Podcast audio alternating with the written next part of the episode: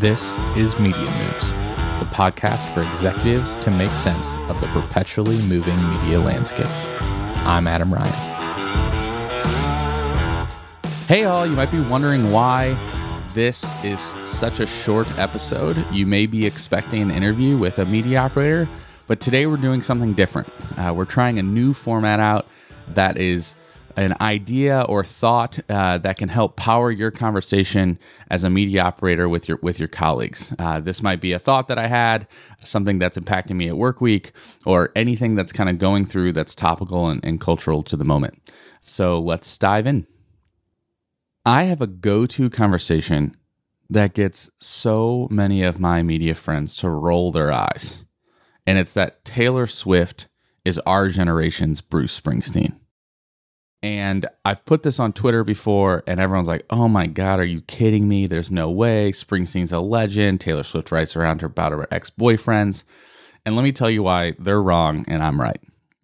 Springsteen got started in the seventies. He was in his late teens, twenties, and he he writes his own music.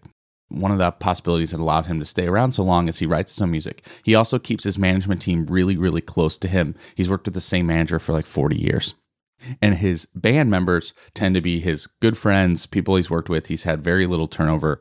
Really, the only little the turnover he's had is because of death or divorce. And through Springsteen's career, he's never had the best voice at all. Everyone can admit that. Like, it's a little gravelly. It's got this unique sound, but he's, he's not the best best voice. But he's an amazing performer. I've been to a Springsteen concert. Uh, my dad is one of his fans that is obsessed with the performance of Springsteen in the live show. And I've now been, and I can tell you, it's it's it's amazing. For three and a half hours straight, he plays. It's actually the first time I ever brought my my wife and my dad was. We waited four hours to stand to get to like basically front row of a Springsteen concert. And through his career, he's been able to last fifty years. And Spotify and Apple have definitely allowed this to be easier with discoverability, et cetera. But Springsteen's still selling out shows. Like, Broadway's still producing things with, with his name and brand because people are still wanting to buy everything he makes. And when I look at that and say, what has had that success, it is incredibly similar to Swift.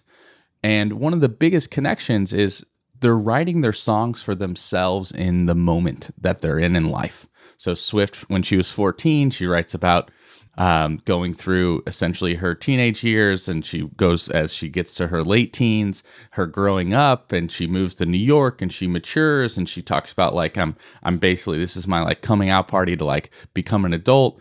Springsteen, when he was ready to leave his dad, Born to Run, right? Then he goes through divorce, writes a writes a piece in, in, uh, later. And now he's still putting out music, and his fans and her fans are growing with them. They're relating to that music thirty, forty, fifty years down the line. And when we think about that, it's creating this incredible like one percent of fan group that those people who have listened to Bruce Springsteen for forty years, like if he puts anything out, they're going to buy it. If he does anything, they're going to participate in it. And on Taylor Swift's side, she's she's only fifteen-ish years in. And right now, her fan group has continued to grow. Her audience, you know, she has as many thirty-year-olds as teenagers coming to her concerts.